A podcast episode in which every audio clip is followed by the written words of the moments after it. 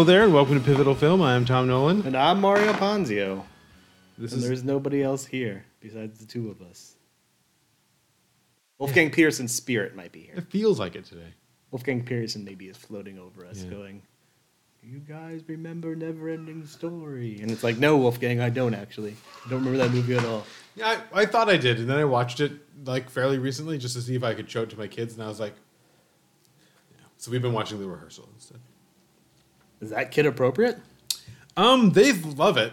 Wait, is it like TVMA? Is what I'm saying? I think it is, but maybe only just like for the ideas. Okay, But so the best, like language wise or well, I think there might be. I haven't, I haven't really noticed, but there's no. So Nathan for you was very sexual. Like he talked about like sex like a lot. So we've kind of um, they've wanted more Nathan. So we've uh, tried to find some ones that like. Wait, what? Oh, I was thinking. So Nathan for you was pretty sexual, and your kids have wanted more Nathan. They want to just they because they watch the rehearsal and they think he's really funny. Oh, and so they okay, want to watch got more it. Nathan. I Fielder was do thinking, stuff. I was thinking that they had watched Nathan for you. no, no, no. And they're like, we want more Nathan, and then so you watch the rehearsal. No, I was started like, with the wait rehearsal. a minute. But like, um, there was a great. We went to see um, Into the Woods the other day on Broadway, and when we were walking through Times Square, we were walking back, and there's like an HBO Max like billboard that like changes Discovery every Plus. ten seconds. What? Oh yeah, Discovery Plus. And uh, there was a Nathan thing, and my little guy was like, "Hey, it's Nathan," and I was like, "I did all right." I question my abilities as a parent sometimes, but I let my kids watch the rehearsal, and they're recognizing Nathan Fielder mean- out in like the field. And meanwhile, Zaslav walked past you and went, hmm, maybe cancel that show too. too popular. It's the wrong demographics. Which demographics are you going for, David Zaslav? I'm not sure, The but no it's not neck that 90 guy. day fiance graphic demographics. Oh man, I think it's like two shows left, or in the rehearsal on HBO Max. I think it's like Peacemaker, Harley Quinn, Doom Patrol, and I guess the rehearsal. all DC like TV content. Is the rehearsal DC? Sure. The Green Lantern. I was just gonna say that. Yeah, yeah, yeah. That's what we're building towards. Strike says green because he's doing different things, Yup. right? And like the, the He's got to practice, ring. and that's what everyone said. The problem with the original Green Lantern one, not enough rehearsal. yeah, They would have figured it out if they practiced more. So, Man, Peter Sarsgaard just really dropped the ball on that one. That's what happened. who was he in Green He Lantern? the villain. Oh, really? Who, who Was was he like the villain? thinker or whatever? Oh, Or really? Maybe he's the thinker in the Marvel. He wasn't just Peter Sarsgaard. No, he's. I don't remember. Who remembers that? Movie? Ryan Reynolds versus Peter. Sarsgaard. Martin Campbell doesn't remember that movie. Oh man. Anyway, Yeah. so So we have Here we four films to get through today. One of these films you haven't seen, Tom, because you just didn't want to. just not. It's not. It's got too many. It's got one person in it that I'm just. It had, it had, Not it had- doing that It anymore. had one person I really disliked who actually ended up being like okay with. But then I do remember. Well, I'll get to it in a second. But I do remember something from this movie that I was like, "Ooh, this is pretty good." And then I looked it up just now, and I was like, "Well, that makes sense for me." Uh, that film is the English directorial debut of Halina Reijn, um, by uh, screenplay by Sarah DeLappe. I think it's her first screenplay. I assume it is Bodies, Bodies, Bodies. Our friend is dead. Someone's doing this. They're trying to kill us off one by one. That would be so obvious if I were the killer. Taking off my clothes in the window for the neighbor. Where are you? Hot girl, hot, hot, hot. How long have you known her? What are you talking about? Jordan, what are you doing? I'm staying safe. Really? Because it looks like you're grabbing a meat cleaver to go look for my boyfriend. You should watch your girl. You pushed her. Liar! You just wanna be me. What is happening? That all you got, mother? I brought something. What is it? It's zucchini bread. Yum. I'm a hot girl, pop girl, rich girl. I'm a girl, fast girl. Catch me if you can, girl. A group of ne'er do well, wealthy 20 somethings are having a hurricane party. Uh, also invited is the girlfriend of one of these ne'er do wells, who is kind of a working class Eastern European woman, uh, played by Oscar nominee uh, Maria Bakalova. bakalova, bak- baklava. It still seems funny to say. I, I, that's why I said it. Um, they do various amounts of drinking and drugs and sexuality and stuff and doing th- these things that the peoples do as in the times. How original. And eventually they play a game of bodies, bodies, bodies, which is a werewolf style game. Um, tensions rise between various people, and uh, one of them is found dead. I will keep this mostly spoiler free until I, I'll give a little spoiler second when I say the ending. One of them's found dead. Uh, they lose their mind, wondering who it could be. They go on a goose chase throughout the mansion as the storm rages on. People are killed um, by members of the party or found dead. Um, has tensions sort of rise, but most of the focus is kind of based upon everyone's sort of mental state and social influence instead of the actual deaths happening. It's they're more afraid of kind of the minor aspects of their personalities coming to light. Like one of them is a podcaster who finds out that nobody really likes her podcast, and that's more bothersome than um, you know murders happening. One of them is cheating on her girl. One of them is cheating on her girlfriend with another woman, and that is more important than um, the murders going on. Um, the list of people is, is cut down eventually to uh, to two people. Whoa. Um, they they struggle not for a gun that is nearby, but for a phone, um, because of the fact that it's something to do with the story. Uh, eventually, one of them gets the phone and discovers. This is where the spoiler pods will happen. Spoiler alert. So it'll be like 15 seconds. That there really was no killer. The uh, initial victim killed himself accidentally with a sword while trying to saber a champagne bottle. Pete Davidson's the first one to die, obviously. um, and all the deaths that have happened because they killed kind of each other throughout the night or accidentally tripped because they're on drugs have all been just accidents and there was no murders. And then Oh, the horny honk if you're horny guy. Uh, Lee from- Pace? I- yeah, no, no. I think if I think you should leave. Um, Connor O'Malley pops up because he's been the guy who's been gone, and you think he might be one of the killers or a body, and he's like, "What happened?" and that's the end of the movie. Cool. And that's the end of the spoiler. Uh, I mean, I don't know. I don't know. I mean, there's gonna be some spoilers from now on for because of the thing. I it works. It's fun. It's has kind of a loose screenplay, uh, a loose direction. Um, there's never any sort of tension or anything, except for one scene where they think Lee Pace's character, he's the like 40 something who's dating uh, Rachel Sennott, but is like they've only been dating for two weeks, and he's gone to Afghanistan as a vet. You find out he went to Afghanistan as a veterinary technician instead of an actual vet. But she, you know, Rachel Sennott's character said vet. Um, he just kind of misses the first initial death of, of David, and they think he was the one that committed it because they have kind of masculine tensions. Um, that's the only time that there's any sort of horror element. For the most part, this is just a pure, straightforward comedy, and it's a really loose screenplay overall. Like you can tell, I have like Rachel Sennott's doing. It's kind of in the style of her humor from her Comedy Central show, and her awful stand up. Um, I've never seen it- any of that. it, she- she's one of those stand-up comedians who like tells a joke, goes, ha ha ha. It's like, why are you laughing at your own joke, Rachel? Like, let it breathe.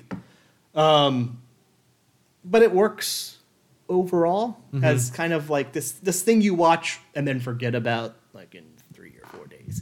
People have been calling it kind of this like clever send off of, of Gen Z know types and like what they're actually thinking about like the not wokeness but like the worrying more about self-care and mental health over like actual things and i'm kind of like looking at this going like this is kind of like a a thing that's like throughout generations so it doesn't really feel as prescient kind of feels like something you see with millennials it's just maybe with the slight terminologies that you see in gen z and some of the focus on like tiktok and whatnot Right. Um but all the performances work. It's fine. It's ultimately fine. The thing, the one thing I really loved in this is there's moments where the score is does like a Carpenter esque kind of like beat as they're trying to like run into a car, um, and I'm like, this is a great score, and I'm sitting there going like, I really like this score in these moments, And then just now I realized it's Disasterpeace who did the score, and I was like, oh, well, Well, so this this makes sense. That I didn't know Disasterpeace did the score until literally just now, and I was like, mm, that makes sense. it's funny. I may have. I may end up having a Disasterpeace score on my end of year list with because he did um, Oh, he did Marcel the Marcelo show. show. and that score I is still haven't seen that yet. excellent. It's an excellent film. I haven't seen that. I want. I do want to see that. I think it, it mean A twenty four fucks everything up, um, and so I'm sure. I'll probably see it this weekend. I might see it this weekend because I want to see a movie. It's still in. It's still on Criterion? Yeah. That's good. I mean, fucking the Black Phone is still at theaters, so. Um, but yeah, overall, I think I think it's it's a fine, fun ninety five minutes. The jokes work.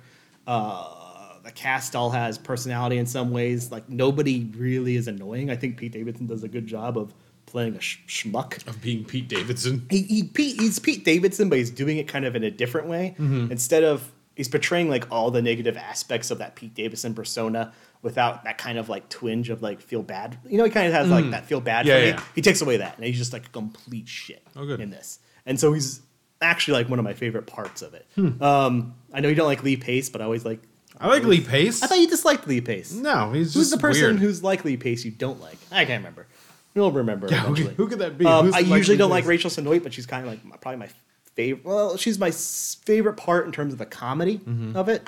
Um, I think just probably because she's the one who's built has like her and Davidson are the ones who are the comedians. Mm-hmm. Um, but she's able to play off of everyone else better.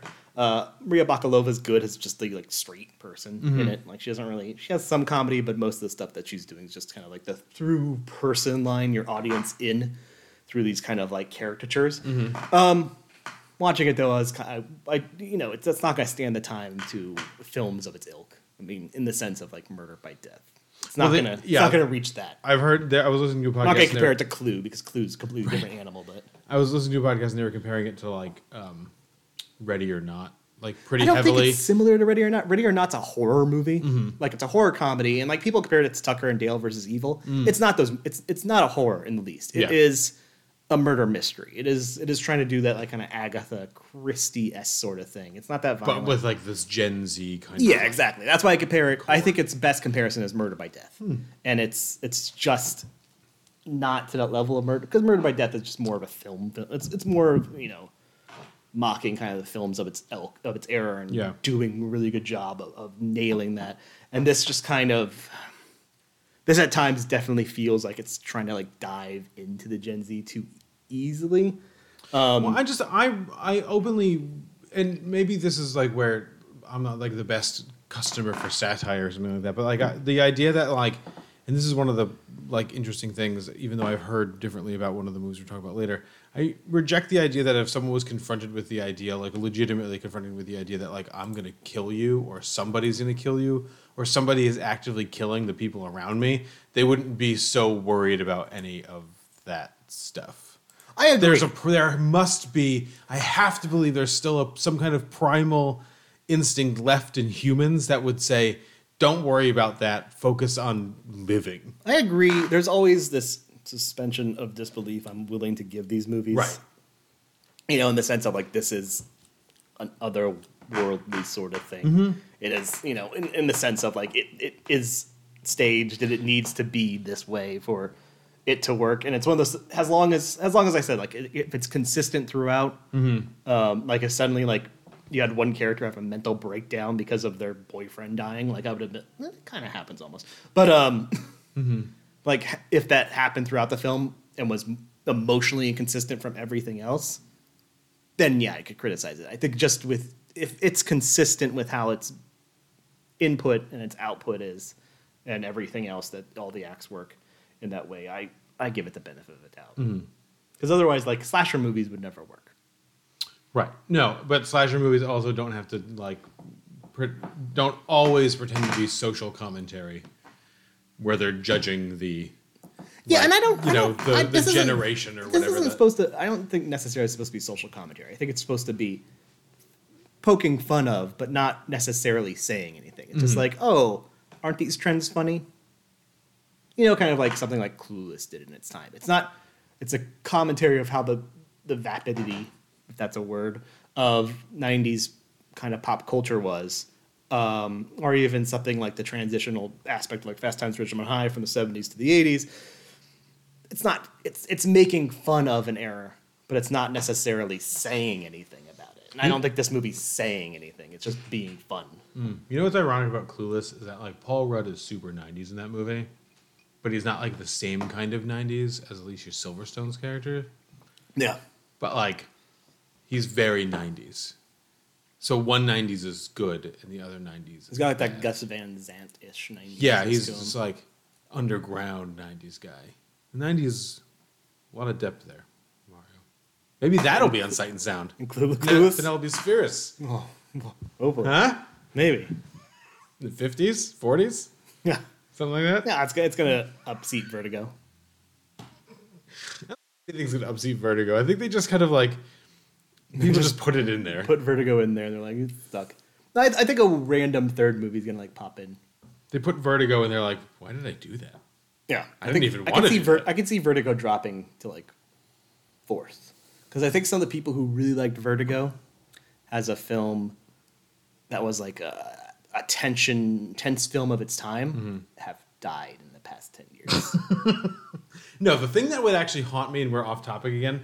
Um, the thing that would haunt me is if like the social network gets on some reason, Oh, for, like be- somehow. that'd be a bummer. I'd fucking go crazy. If that's like the one Fincher movie that's there, is like we decided David Fincher needs to be on this list, and the representative film is going to be the social I think network. I think if one Fincher movie was going to make it on Sight and Sounds list, it would just be Zodiac. I would hope so, It would- I- I mean, or Sight- you gotta- anything other than the social network. You gotta, you gotta think like science Sounds pretty consistent with like not choosing. I know. the the over. I, I worry. I worry, Mario. Are you as worried about the social network as you would be if you were trapped in the woods in the, the 18th century with a with a giant alien Yes. or a bear I don't know. That bear is pretty scary. or a wolf or a snake or a wolf It's true. or some French people, which is the scariest part of all. Yeah, French people are no good. We're talking about prey. Why do you want to hunt? Because you all think that I can't. I saw a sign in the sky. I'm ready. Maui Nita.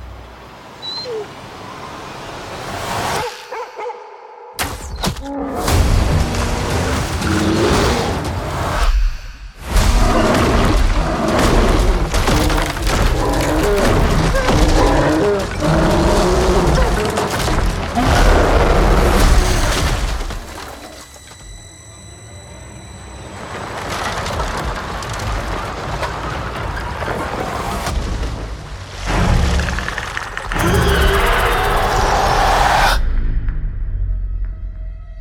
There's something out there. I'm coming with you.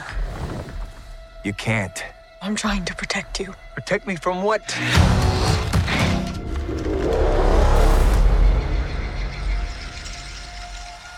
It's time.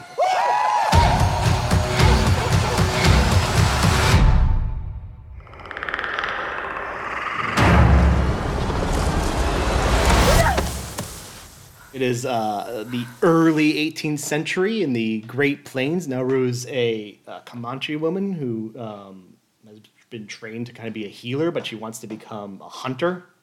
Uh, in the ilk of her, I'm saying ilk a lot. In the in the way of her brother, um, but the you know uh, everyone else is like, you can't do that. No way, Jose, get out of here, get out. But um, she keeps trying. You know, she hunts some rabbits. She comes up with that little neat little throwing hatchet. I know. I kept wanting her to say "get over here" once. You know, that would have been great. I could see a you could yeah. Just I mean, like- Pre- Predator and Predator Mortal Kombat have already been a, a thing together. Oh, really? yeah. Pred- I think Predator is in one of the Mortal Kombat games. It's Oh. DLC. Um,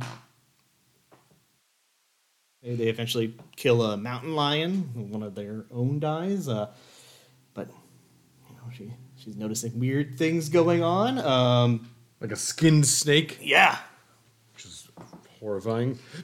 Just when you thought snakes couldn't get any more terrifying, here comes the skinned one, just writhing around on the ground.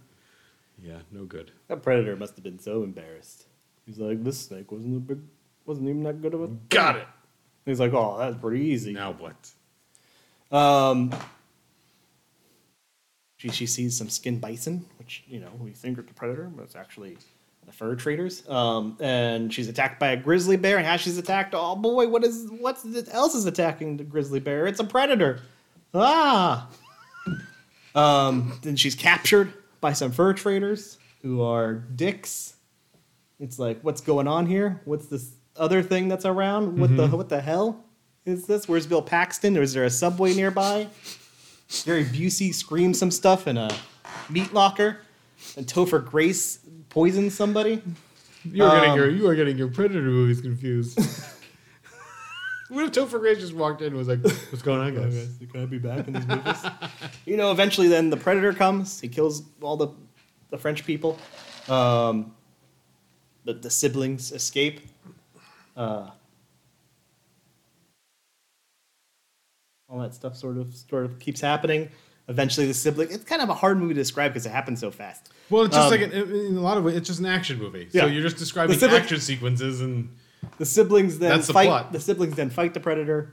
Um, Tob, the, the brother, is, is killed, but Naru kills the predator using her wile, her, smarts. She makes the predator shoot himself in the head, which I love that scene. it was great. The predator's like, "What? Ah!" I like the like this, like the right.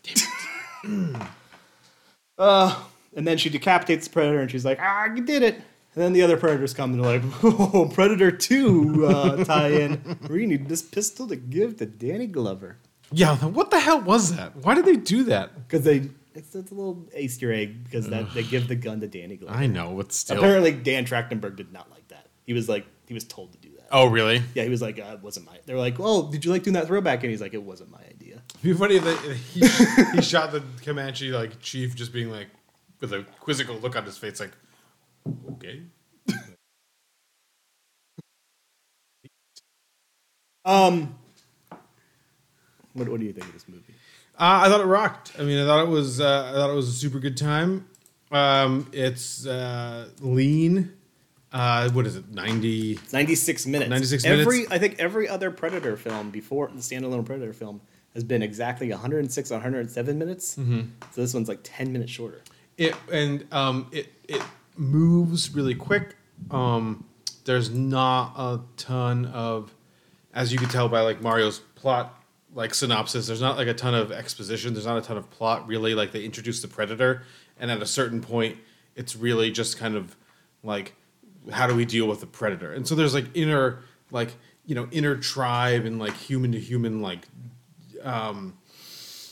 I don't know drama going on with you, you know Naru kind of wanting to be a hunter and the, the the men of the tribe saying like you can't. And then they the predator just kills them all. And then the fur trappers grab her and they're like help us kill the predator. And then the predator kills all of them. And then her you know um, her brother gets in a fight her and her brother get in the fight and then the predator kills him. And so he just kind of gets rid of all the people until there's just Naru and she's kind of figured some stuff out through the process which I thought was really good and really clever and really sophisticated of the script is that like every time she fights a predator she fights the predator she learns something about fighting the predator Yeah. which um is super interesting especially with a movie like this you wouldn't expect like that high level of like character development and for it not to be present in any way except in like her face and her actions um, is really good. I thought the last two action sequence in particular are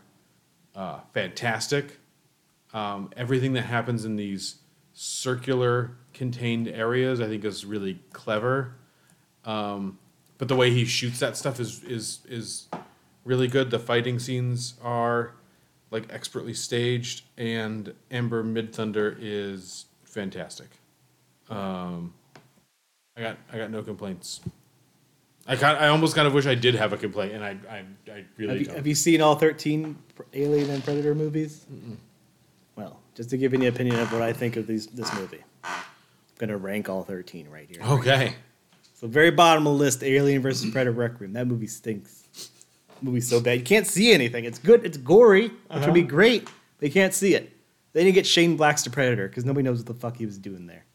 That was just craziness and ah, so much bad CGI. Then you get the first Alien versus Predator. PG 13, so that's why it's that far down, but it's Hmm. entertaining enough. Then Alien Resurrection. There's some weird. Oh, now we're There's a getting to the Predator movies. and Alien Resurrection. What? No, no, I'm doing all the Aliens and the Predator movie, Oh. ranked all 13. okay. Then you get Alien Resurrection, right? Mm-hmm. Like this is the movies now I'm starting to like. Really, really weird. Like like the set design, but the body horror gets a little too much at times. Too many holes in people, drippy Just holes. like like in a in a kind of like un way that doesn't work with the rest of the film. Then Alien Covenant. Not a not a very good movie at all, but it has moments that work, and you know, it kind of maybe works a little more consistently in Alien versus Resurrection. Then you get Prometheus. It's fine. It's pretty okay. Mm-hmm. Now we're getting to the ones I like. Alien Three. Really like Alien Three. Fit, sight and sound. Yeah. yeah. yeah. The, Okay. the, the factory cut Yep. or the assembly cut. Sorry. they get Predator Two. Like Predator Two quite a bit. It's fun. It's dumb. It's goofy. It, it gets a lot of shit. It has like the worst, like the second worst rating of the Predator films, which is insane to me. I mean, I guess that I mean, that movie's sense. pretty bad. I mean, it's bad, but it's like it's so of its time of like 1990s. Right. 1990, I should say. They get Aliens. Fuck you, James Cameron. Your movie's fine, but it's not great. Yeah. Everyone's like, Aliens is almost as good as Alien. No, it's fucking not. It's got good moments, but like, come on. Now, then you get Predators. Really like Predators. Robert mm-hmm. Rodriguez doing his shit there. Um, that movie kind of moves at a great pace. Then Predator. Yep. Predator's next. Mm-hmm. It's my 3 mm-hmm. which means my two. Is my- Alien? My, my one is Alien, Oh, okay. but my number two is is Prey because I fucking and f- fuck yourself with your like. Everyone's always talks about like pre- the Predator. The first one's great because it makes fun of like toxic masculinity and whatnot, and the masculine action. Yeah. And it's like, yeah, it sure it does. It does in a way. Like it's a satire of that.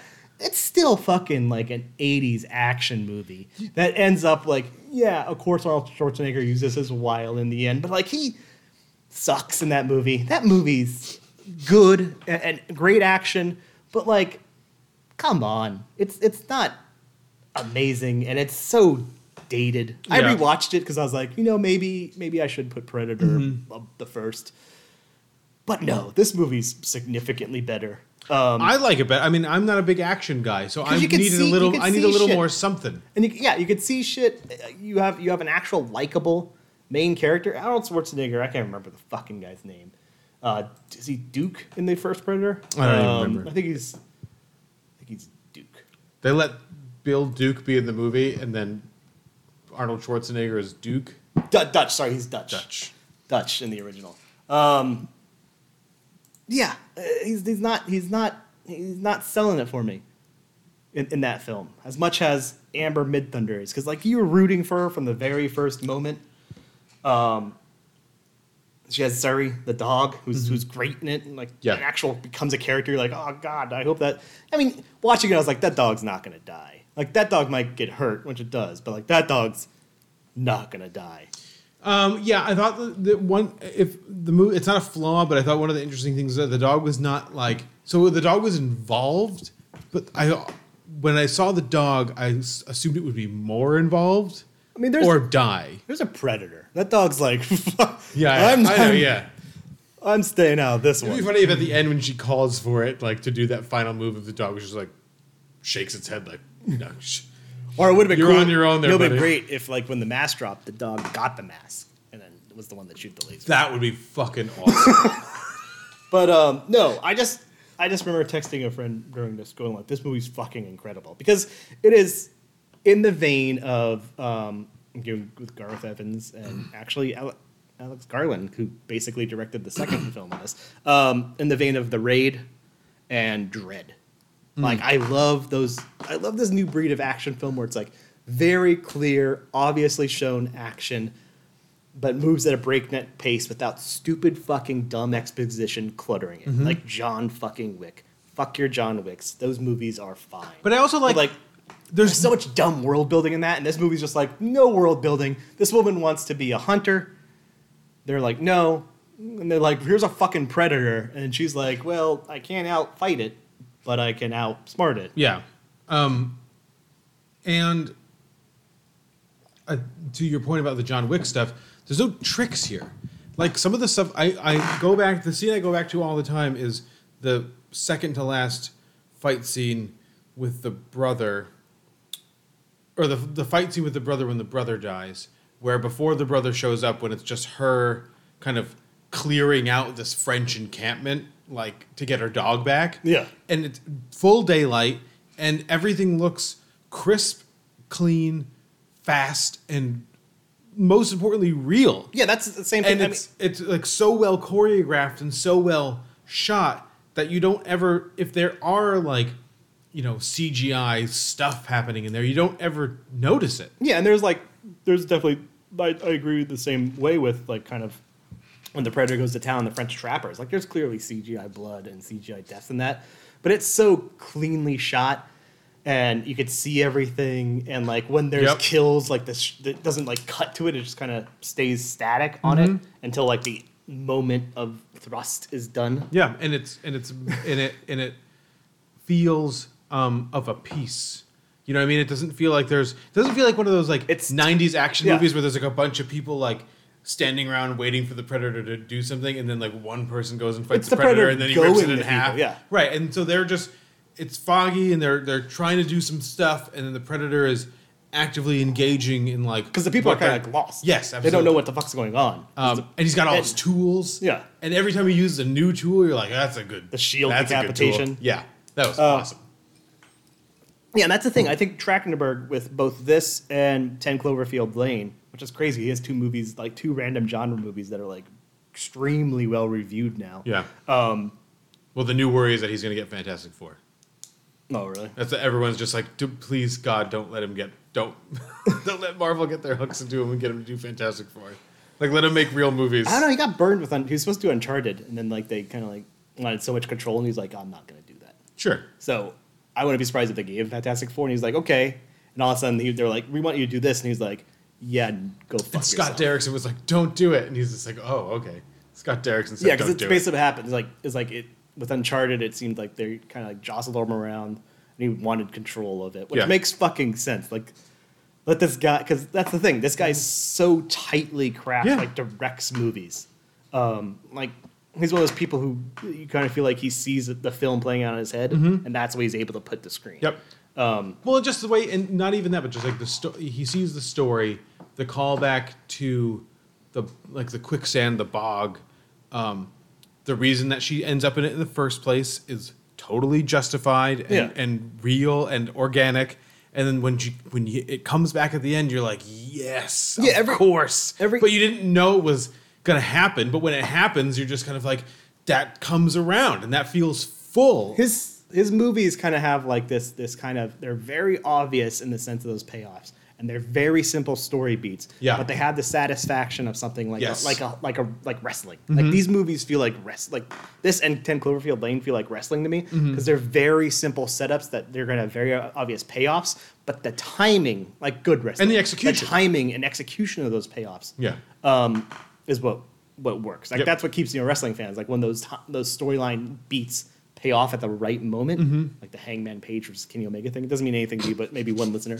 Um, when that pays off at the right second, like it, you know it's going to happen, but you don't care because it works. Yeah. and that's the thing about this is so satisfying. It's like dessert. It is very satisfying. I even I showed um, my kids like the last fight scene with the predator, and I was like, "We're gonna watch a predator." Because it's not that gory. It's not like there's. I mean, it's There's green against blood. the predator. Yeah. like he cuts his own arm off, and he gets stabbed, and he tries to cut off I like the how he's but so. she doesn't. I like how he's so dumb too. Like that's what's kind of cool too. Is they make him such like an ill-equipped. well, because he's the one. Yeah. He's the first one, right? Probably. I mean, that's kind of Or like young, what they're or- or kind- suggesting.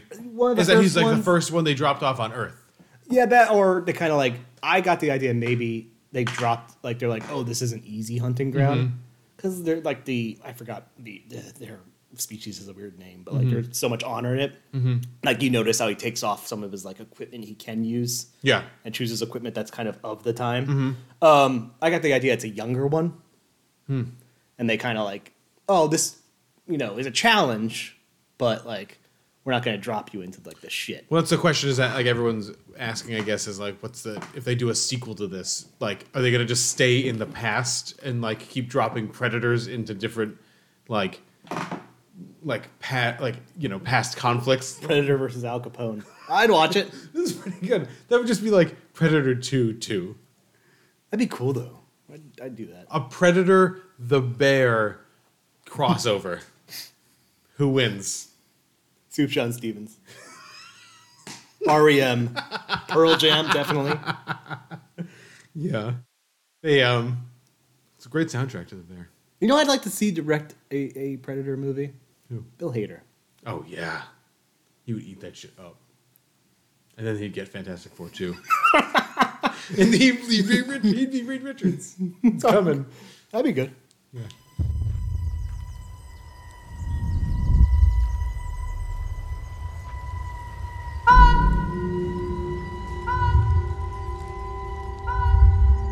You're tormented. It feels more like. Haunted. Yeah. Something happened. My husband went upstairs to our balcony and let himself go. You must wonder why you drove him to it. Why, I didn't drive him to it. I thought it'd be true. But if you had given him the chance to apologize, he'd still be alive. What?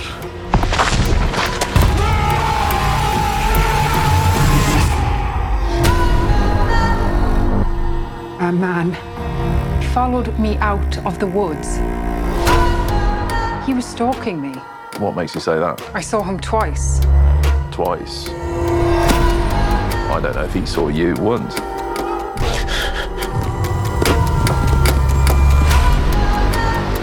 Play a game? You hide, I'll see. You must feel an awful sense of guilt. Stay away from me. What are you doing now? What are you?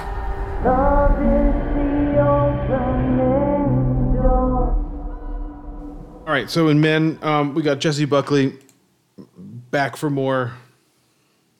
You know what what happens to Jessie Buckley now on a year in year out basis is You know, he has already. Good. Alex, he has Garland has a movie already done again oh really called Civil War. it's just Kirsten Dunst. sadness. There's not even any context. It's just like here's Kirsten Kirsten Dunst being sad It's Kirsten Dunst hours. and uh, Wagner Moura, the um, guy that played Pablo Escobar in Narcos. Oh, okay. Huh. Well, let's we'll, we'll see how that turns out. Um, she plays Harper.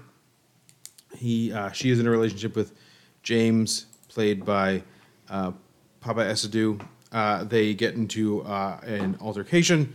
She wants to divorce him. He doesn't want a a divorce. He hits her. He says he's going to kill himself, and then he subsequently does jump off a roof. This is not a spoiler. They talk about this in all the press about this. Is that he killed himself, and she watches him fall, and then afterwards she goes to a country house to uh, just get away from it all, do a little work, and relax for a couple weeks. Um, she is met at the house by Jeffrey, played by Rory Kinnear, who also plays a handful of other characters in this movie. Uh, he's weird, but he's also just could be a weird guy who likes his house too much and is a little too awkward. Um, Smiles with his teeth. yeah, um, he does. Uh, as she's kind of navigating the little town she's in, she sees this naked guy watching her. Has him arrested. We'll talk about some of this stuff. She goes to uh, finds herself at a church. Finds a little boy who calls her bitch. Also played by Finds- Rory Kinnear. Vicar also played. All these guys are played by Rory Kinnear in various The only, makeup the, and only, CGI the stuff. only male not played by Rory Kinnear is, is Yeah. Papa Escobar. um, Male, man. And then things kind of start to pile up on her. Uh, there's some there's some montages in the middle here with some there's some folk folk horror things happening. There's a statue on one side. There's like a leaf man on the other side. There's like a woman that's like a with a spread vagina. Um, there's a you know, and this is interposed with a a, a, a, doe with a maggots crawling in its eye and stuff like that. A Sheila Um, Nagi is what the vagina woman is. Called. Okay. Um, so there's an actual there's an actual context for it. The Um, Green Man also being the Forest Man. we see some cutting of that naked guy who they had to release, uh, putting some leaves into his face. She goes into a bar, and all the men in the bar, actually, all the people in the bar are men, and they're all played by Rory Kinnear. And there's a police officer, and there's a uh, the bartender, and there's a weird guy with like a mullet in the corner. She goes back to her house as the dread is mounting, and and everyone's finding their way into the house, and she she cuts him, and then Bisects his hand. and but that ends up being we find out a little bit later that it's kind of like the same injury that um her James had. that James had. So is it there's an element like is it all in her mind and all this other stuff. Um, and then spoiler alert, the ending happens and the green man shows up and he's pregnant and he gives birth to the little kid. And then the little kid gives birth to The vicar. vicar, and then the vicar gives birth to Jeffrey, and then Jeffrey gives birth to James. And then in one of the great line readings in you know the last couple of years, Harper says, "What do you want from me?" And he says, "I want your love." And then she says, "Yeah." And then it cuts to her friend, played by Gayle Rankin, who you know from Glow or or uh, her smell. If you like, pay close attention, pay close attention, and can look away from what um, Elisabeth Moss is doing. Comes and we see And Dan Stevens. and Dan Stevens. Be, Dan Stevens actually would have been good in this movie. If you just like walked through and was like, "Are you okay?"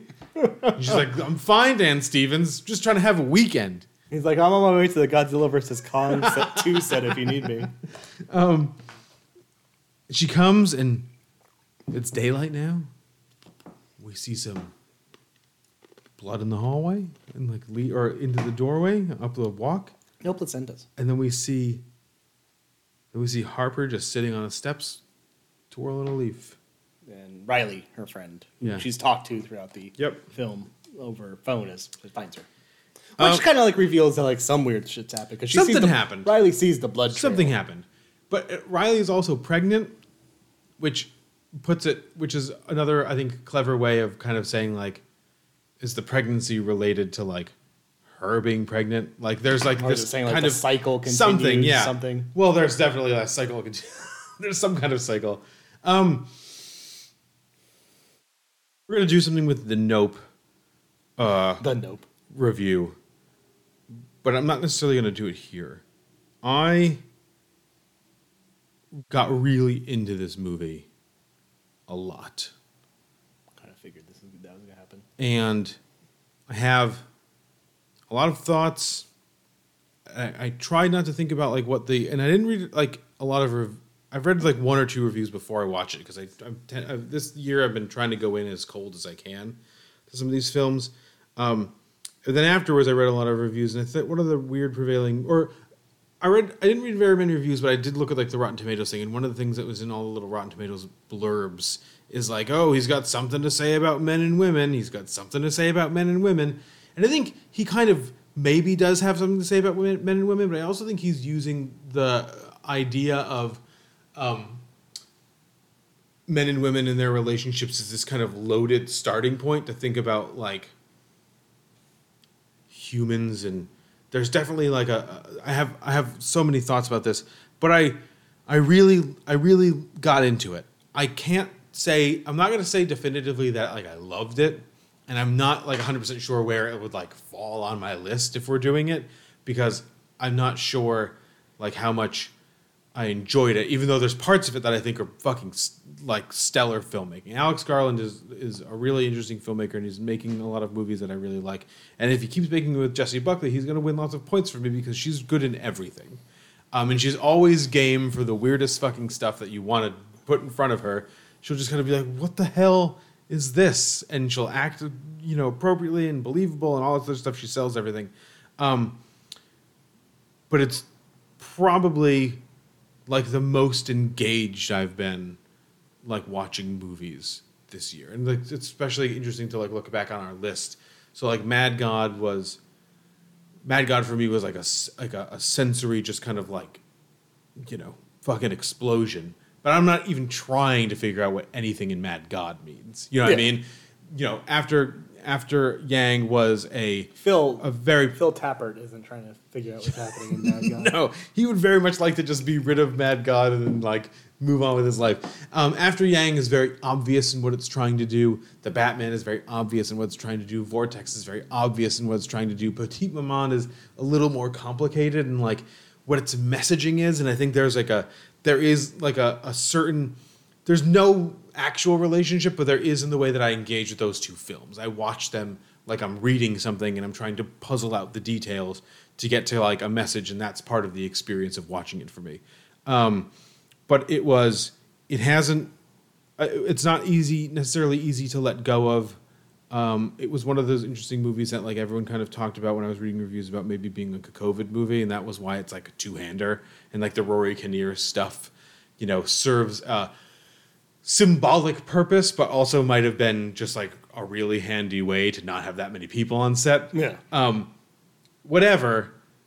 I um, was was moved intellectually by this by this movie, and I I feel like that's a cop out, but I also feel like I don't really know what else to say about it. Yeah, I, I enjoyed it. Um, I every single commentary on it seems to be like it's a statement about men, but that feels a little surface level. It feels pretty obvious that's what's happening here, and I just took it more as like a folklore tale. Like it's it feels more like this woodlands green man kind of Mhm. found this woman who had suffered trauma, and through the sign of rebirth and a tiny folklore tale, did this thing to kind of get her past it. Sort of. Well- and that's that's that's kind of like works for me is the Mhm. sense of like this being, you know, a woman who's who's dealt with abuse, you know, sure through through that the entire sequence um, with James and her ex husband, where he's she's, he's clearly abusive, um, both emotionally and physically. Uh, but I think it's it works better for me when I just see it as a movie about kind of like this rebirth through nature, this green Yeah. man being a natural force. Um, you know, you get to that great entire sequence from the church, like when she goes into the church alone, you get that kind of like rising score by Salisbury and Barrow, Mhm. um, how she looks at the green man and um, the Sheila Nagji uh, gig or whatever. Um, I don't speak Gaelish or whatever the fuck language it's supposed to be. Um, crescendoing into you know uh, crescendoing into her Scream. discussion with with the Vic Yeah. scream and then eventually with the vicar and the little boy like all Yeah. that sequences work together um you know i kind of take it as that kind of take this as like a, a woman experiencing trauma going into nature and being rebirthed See, by nature and yeah. that it's not saying much but i just take it as Mhm. as that sort of like contained Yeah. tale um, and that way it, it works for me i think the last act is too drawn out um, I think the, the signs of the, the moments of rebirth or um, the the chase kind of sequence that's happening um, throughout the house. that's it- too it's, long. It's a little too long. Yeah. It could have been more tight, um, and you could have cut out one birth because by the last birth, like like not the last birth, but the birth into Jeffrey. I think you go from. I think for me, like you, you, you just cut out one of those because I was kind of like laughing at it, not because it was uncomfortable, Well, but because a- it was yeah. just kind of like this is this is this is too much. There's too much fat here. That's the interesting thing. It's I, I think for all like I, I this is is funny because the first two acts are so tight. And this is why we can't talk about movies in terms. This is why we have to be professional, so we mm. can watch movies and then comment on them instantaneously without having to spend like four months like reading stuff or like thinking about stuff or hearing things. Is that like? Well, I read some of the stuff. On but they I just read too many. People kept talking about how horrible the ending is. It's like maybe the first time is surprising, but when it happens four more times, like the surprise really like wears off and it becomes a little less horrible. And especially because she doesn't really react super. I mean, differently to funny. each it's funny. successive Jessie one. Buckley, Jessie Buckley's response of just like get get over with. Like what is like what what the fuck is happening? But not in a way that's like what the fuck is happening. It's like, what? Why is this still like Right. like when she just kind of like walks off board almost? Right, but that's so. Here's and this is where I land is that like when I'm when I think you're if this movie is really trying to say something about men and women, I think it's less successful. I think the ending is a really interesting commentary on the idea that like misogyny begets misogyny type of thing. It's like this like this this like you said before like this cycle of stuff like this never leaves us. It's there forever. Here's this folk person, you know, having a kid, and then the kid has a thing, and blah blah blah. Um, and leading up until like you know back into her relationship and you know what do you want from me i want your love and that's such a bullshit thing and she's just kind of like you know resigned maybe not to give it to him but resigned to the fact that like This is what this men is what men want They're incomplete without. I the reason that doesn't work for me is because it's there's not a ton of that stuff in the movie except for when she's interacting directly with a male and they only are and and they're being they have those moments of being really shitty to her. And those seem like directly related to her more so than they do to like all priests like are shit. And most priests I guess could be shit. Or like all guys Even who Father Ted. all guys who are caretakers of old English manners are garbage, and all like police officers are also garbage. And which is again, most police officers could be garbage. I don't I have no all idea. All little boys are, are garbage. and all little bar- boys are garbage. Yeah. What was more successful for me, and what I engaged with more, was some of the stuff that like he was doing in terms of subverting. I thought some um, horror cliches, which I thought which he turned back I think onto the viewer a little bit in a way that seemed very Alex Garland and related to like some of the stuff that he was doing in Annihilation. So the thing I kept thinking I thought the the sequence that worked was most powerful for me was when she went on that walk. And the whole time I'm like shouldn't have gone on that walk. Like don't go in that tunnel. You shouldn't go in that tunnel. And then which is what you think when you're watching a horror movie. You know what I mean? Mm-hmm. Like that's they made a whole horror genre about like the tropes in horror movies and what you should and shouldn't do. But then when she They goes made back, horror movies about tunnels. sure. Then when she goes back to the Like house and she's first one. talking, she goes back to or that in Seinfeld when they go to see Chunnel. Um, they got stuck in the Chunnel. Um, then when she goes back to the house and she's talking to her friend on the phone, and the friend is like, maybe you should do this, and she's like, no, why should I have to? Like, I'm in a, I want to have like my vacation, and I'm just like, oh yeah, why can't she just go on a walk? I don't know anything about this person. I don't know where she is. Like, why can't she go on a walk? And that kind of calling out, like having a character call out like exactly what the viewer is thinking at any given moment, I was like, that's pretty cool. Yeah. And I was kind of hoping that he would do more of that stuff, but he didn't. And so what he did is he's given us a lot of symbols and clearly a lot of metaphors to think about. And I have enjoyed thinking about them, but I'm not sure it leads me anywhere like I, I don't think it leads me closer to like uh, a full feeling of of I've enjoyed thinking about it more than I've enjoyed watching it. And the devil's advocate argument of the walk would be like, yeah, a man could just go on a walk, but like a woman by Sure, herself is gonna absolutely. experience that. And yeah, I, I think as yeah, I, I think in the sense of of that, like it's not truly successful. Um, in, in the sense of it does feel very surface level in that way, but you do look at it as like maybe through the lens of one woman's trauma, like maybe Sure. she's, you know, these experiences with these men because she's seeing them all the same. Mm-hmm. If, if possibly through her lens, she's seeing them all as the same, and so she's maybe expounding upon what she's actually experiencing. Mhm. Like maybe the vicar kind of made a weird kind of hand motion advance with her, but not anything of that sort, and you know that could play out in terms of the trauma. Um, yeah, I, I, I just think I think the, those first two acts acts are really tight, and and work through that lens, like work through the lens of she's experienced seeing her husband kill himself, who was a fucking piece of shit anyhow, and clearly abused her for the year or so that they were married. Um, and so seeing it that way, it works. It's it's just it, it does kind of like it feels like it does lose the plot in the last part. Um, and it's and to me that and I think that's the intention. The intention is to kind of get to a point where that sort of repeated trauma becomes Holdrum. Right. If if we're looking at it from a point of view of like this folk god trying to like rebirth her. But I can also, like to that point, I also think that, and this is something that uh, you know I think relates to to Nope a little bit, is that the horror and trauma of the one experience outweighs the horror and trauma of the, you know, with with James outweighs for me the horror and trauma of the metaphors that come afterwards. Absolutely. Like every everything So I'm not. It doesn't. It doesn't. Its power is contained in these little pockets, but it's not sustained through the whole. Film. No, it's that's that's told really clearly by like for me through like the framing and the lighting of those two scenes in conjunction with one another. Yeah.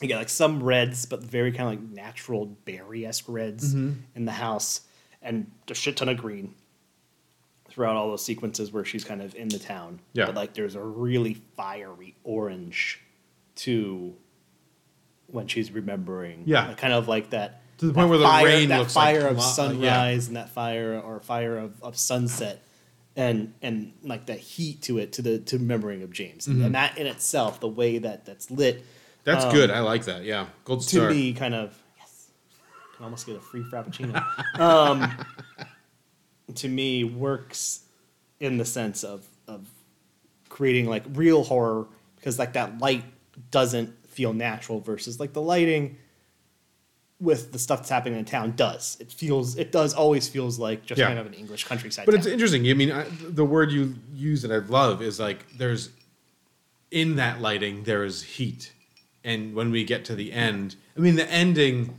of that se- of the birthing sequence when she's sitting with James on the couch again is lit like their apartment, yeah um, and there is some heat there. But it's interesting that there's none really, or the heat diminishes, like after like the Green Man shows up, and you're like, whoa, like he is the Green Man now, and then like he just keeps giving birth, and then like the heat diminishes, and then like it's brought back like at the end because the real drama is between The these tra- two yeah, people. exactly. The metaphors are just kind of like that's cool. That's the one. Just one aside though of things I hate from the reviews of these movies. i- The movie is um, everyone saying like, "There's a vulva in the stars." What? Remember when she's like, Oh, yeah, yeah, yeah, yeah. That's just the fucking Milky Way, man, in a line of stars. I mean, I think it does. I think there is like the Maybe suggestion that it's vaginal, but, like- but like why? Like, like what's the re- like? I think Garland has enough of a control over his storytelling for the most part that like if he's going to do something that intentional, it's going to have a purpose. Then Right. there would be zero purpose besides vagina in the stars to that. Mm-hmm. yeah, I don't know. There's no like aspect of foreshadowing. There's nothing thematically Well, that's purposeful. I think that's the the movie seems more a little like an exercise to me, and again, it's an exercise that I've enjoyed picking apart. But like, I think the same thing can be said about like the deer's empty eye, and it's clearly a doe, and like it has no eye, and we're going into it, and then we're pulling out of it. What's the what's the purpose that she sees death? That women see death? That women are blinded by males? Like, because there's the Are deer, of there's the green man, the there's the in the Sheila and the gig, there's the green man, then there's the deer. Like, where are what what where are we here? are women just like vessels for birth, sort of thing? Because like it coming. And if you're a and out of vessel for birth, they vessel for death because there's this dead deer. Like, I'm not sure what the Yeah, but messaging stuff is. like that doesn't matter to me. I kind of watched it and go like, oh, I'm sure he's trying No. to say something, but I'm like, But that's I don't get it. But if he's I don't necessarily. if he was more successful doing that, then the movie has like a real power to it. But because he's not very successful at that, the movie has like not a lot of power. Um, it's just a, it's just curious. Yeah. it's it's an odd, curious thing with an odd, curious ending that again, like the rest of the movie, loses its power the longer it goes on. I think he's a little better controlled, and you know maybe this is a, a act of of having a, a different director or more controlled director when he is a story. And uh, it's directed a little more overtly, Hmm. like with something like Sunshine, which I really like. Mm-hmm. Um, like there's some messaging there about like this man versus God sort of thing, or Yeah. man trying to become God. You know, Garland's a pretty staunch atheist, so like it's not even the point. Um, and Boyle kind of like boils that down, for lack of a better word, um, to very succinct kind of like story beats into like an action sequence. I, I think that's that's almost where it works better. with- with Yeah, and I also think- where like he, he needs like a second person to kind of like wrangle these ideas in. Or he needs, in the case of Annihilation, he needs like a context to pull a message out from, and then he can Jeff ex- Vanderbilt or whatever Vander uh, Vandermeer. Um, but that's the thing, and so he, I think, it was pretty clear that like uh, Annihilation as a story, the Southern Reach trilogy is about kind of like the the shit that we've the corruption of nature by man and the continued corruption of nature by man and all this other stuff. And he takes that message and he's like, you know what would be a good way to show this is have like one person fight a corrupted version of themselves. Yeah. Like and to show that kind of like to have like the personal ownership of like whatever is at stake in this like area X shit. And Ex Machina is kind of like telling a cautionary ish tale that's been sort of a story throughout the past 30 some years of AI. Yeah, that Oscar Isaac will fuck you. And then your your internet habits will come back to haunt you. So stay off the internet. That's what you meant to say, right? Exactly. Yeah. Because your Um, boss is watching you. But it, no, it, it tells it tells definitely a tale of, of that. That's kind of already the groundwork was laid, and I think Men Yeah. kind of Alex Garland completely unrestrained to do Alex Garland stuff. Mm. That all said, Jessie Buckley's fucking awesome in this. She's awesome in everything, but again, Yeah. I think she's it's one of those things where I think towards the end of the movie they give her less to do, and the movie seems emptier without her, like, like in really engaging like in a real way with what's happening. But I mean, I think This she movie, gets rewatch this movie. Though I will say this made me realize, and I'll let you finish before I say Yeah, this. yeah. Made me realize I want to see her in something. But but finish your thought. Oh, I just was to say like her last line reading of yeah is like perfect. Yeah. And that's not even a line, but she nails it. I want to see her be the villain in Paddington Three. I see her and Sally like clean cut Sally Hawkins with Paddington playing. What if they made Paddington the new James Bond? Oh man. Yep. Uh, he wouldn't kill anybody though. Cause like he just make everyone turn turn good, or like they'd go to jail. Like there would who would who would want to do a villain plot against Paddington? That's that's why it's such a good choice. Like it's like I'm going to take over the world. I'm going to take over the world, and Paddington would give the Paddington stare, and the villain would go like, Ah, "I can't do that." then they'd share marmalade. Yeah, oh yeah. man, Paddington Three is going to be hopefully be good. good. Be hopefully good. All right. Um. Have, we, have I already told you I like Paddington Two? Yeah, you're yeah, you're a big Okay. fan of Paddington too. Have you seen Paddington Two yet? Yeah, this is fine. Do an episode. My heart is my heart do is an cold. episode on Paddington. and There's that great. There's a Twitter feed that like someone like puts Paddington in a, like a picture every day until they forget into a movie, and so they're just like all these pictures of Paddington like various movies. It's pretty good. There's that one I enjoy, and then the guy that like puts Velociraptor heads on people in movies. Imagine if Halloween ends like That Michael Myers is so about. stupid. It does. Imagine if that movie ends though with Michael Myers about ready to kill like Laurie, and all of a sudden Paddington's like gives him the Paddington stare. Oh, I was gonna. I thought you were gonna and say Michael that. Myers just apologizes. It is Michael Myers underneath. No, it's uh one of the Property Brothers. No, it's the guy from like that Magnolia Homes guy. This is like never mind. Oh, the Nolia Holmes, or I don't know what their name is. Fixer Upper. We're down a rabbit We're losing the plot. I don't know how we get from Well, Fixer the, Upper. the, the way the way Oh, we do oh, this, right? oh. So talking about men, this is the third film from an auteur director. Yep. Oh yeah, the next here's film is the third film from a auteur director, and that is Jordan Peele's Nope. Did you know that the very first assembly of photographs to create a motion picture was a two second clip of a black man on a horse? And that man is my great great grandfather. Great. There's another great grandfather. But that's why, back at the Haywood Ranch, as the only black owned horse trainers in Hollywood, we like to say since the moment pictures could move, we had skin in the game.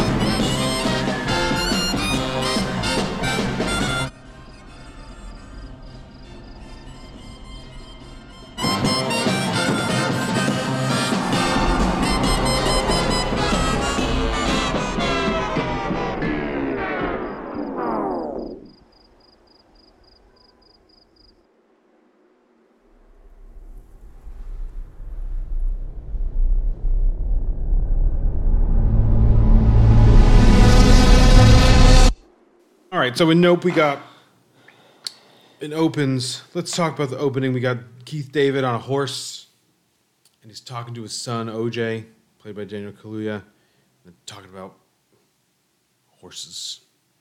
And then all of a sudden, a bunch of shit falls from the sky, keys and chains and shit that we've you know And we see a little bit, and a nickel and A qu- quarter or nickel? it was It's a nickel, right? it cuts The IMDb, somehow cuts. The, the Wikipedia says quarter. It's not, it's a Oh, nickel. shoot, They stupid. show it Yeah, I know. I know. I, said, I, I was like, it's, I saw it last night. It's a, it's a nickel. yeah, These um, motherfuckers don't know Washington. Keith David's face open and dies. Six months later, Daniel Kaluuya is finds himself the proprietor of Haywood's Hollywood Horses, which is uh, the only African American owned horse wranglers in Hollywood. Uh, but they need some money, and he's got a sister named M who is not really helping run the business. She's after herself, but she's got a lot of charisma. And so he's been selling his horses to uh, what's Steven Yeun character's name? Ju- uh, duh, Jupe. Jupe, um, who used to be a child star on uh, Gordy. Gordy, the television show starring an ape, and he's turned Chimpanzee, yeah. his chimpanzee. He's turned his uh, yeah. Sorry to the sorry to the chimpanzee. Well, for somebody who hasn't, somebody who joking. hasn't like seen it, like might think like a Um, gorilla. yeah, it's a gorilla. they do the thing. Um, Let's show what the gorilla. he could work. has subsequently turned his uh, child stardom into like I guess or like a reality show with his wife and family, which he has then turned into like this theme park experience. It's like a western It's like thing. it's like bana- it's like the Ponderosa Ranch. yeah, in which is like in the middle of nowhere, and and and and OJ is selling him these horses because they need this money. Okay, um, but they're out one night, and one of their horses' ghosts gets out, and they're looking for the horse, and they see this fucking shit in sky, and it's. I'm not even gonna say spoiler because it's part of all the stuff. It's some kind of alien creature, and they figure out that if they get a picture of this creature, that they're gonna make a lot of money. So they set about to uh, putting a surveillance system on the house so they can get some pictures. Uh, they employ, uh, or they uh, are helped in this endeavor by Angel, who was played by Brandon Perea, and uh, Fry's does not exist anymore, by the way. it doesn't exist anymore. That's Fry's were. Bad. You ever gone to a Fry's? No. Those were fun. They're, they're all themed. It's the West Coast, right? It's like a West Coast thing. but all of them had like themes. Like Oh, one really? of them was like a like a volcano. One of them was like a Hollywood thing. One of them Hmm. was like under the sea. and they're just Best Buys, right? Yeah, yeah, yeah. Yeah, or you know, like Circuit City. But like cool Best Buy. Uh, their their attempts at capturing this thing with this surveillance stuff fails in the process of, you know, uh, they're about to shoot a commercial and they meet this acclaimed cinematographer, Antlers Hol- Holst, which is a great name, uh, played terrifically by Michael Wincott, and they engage him to help them do this to capture the impossible. Meanwhile, we find out that Jupe has been uh, also seeing the aliens, and he thinks he's been communicating with them for six months, and so he's put a show together where he's going to introduce people to the aliens, and then the aliens, spoiler suck them all up, and then he spits some shit all over the the Haywood's house, which is an awesome sequence, and then the rest of the movie from there is um, the Haywoods trying to capture this picture. They're not necessarily. We could talk about like some of like the the It's nuance. the final act of Jaws. We'll talk about the yeah. We'll talk about like th- there's some nuance in, in terms of like some character stuff inside of this, um, but they try to get this picture and they and and you know Antlers has this idea. He's gonna go go on this hill. He's gonna get this money shot. He's gonna you know with the light and all this other stuff. They do that set this whole thing up with these those guys that go like with their The arms are crazy and um, arm men, and which is a sign of like when the aliens. are yeah, out. and then It's the like- alien turns into a Final Fantasy boss at the end, um, and then Was he trying to do an Eldritch horror? I don't know. It really just trying to do reminded cool? it really reminded me of like a SquareSoft RPG. I know what. It, I, no, actually, you know what? It, I think it was because she does the slide. It's supposed to be an anime. Oh, you think so? I think. Yeah. I Oh, with the motorcycle, yeah, yeah. She does because she does the. She Akira does an slide. Akira slide, yeah. Yeah. Which is fine, and we can talk about like some of those things. Um we agreed that I would do the summary and then we would say what we kind of thought this movie was about before we kind of we say what we thought about the movie. Do you want to go first or you want me to go first? Yeah, I'll go first. Okay, I think you it's go first. the entire idea there's there's a twofold thing for me going in here. First is like the idea of thinking you control nature and you Mhm. can control things and that always being out of your control uh, kind of compounded upon the fact of like the you know the entire um was the the Nahum line in the beginning which says like like where later on God says like I'll make a you know make a spectacle Yeah, yeah, yeah. that chase of the spectacle Yeah. and the entire idea that people can like go into the entertainment world thinking they can control their path and their narrative and they kind of Mhm. get chewed up and then eventually spit out Mhm. in the chase of the, the spectacle whether or not they're an actor or a creator or a cinematographer or a viewer Yeah. they kind of like when they get consumed by that world um There's a very loaded word in this Yeah. movie.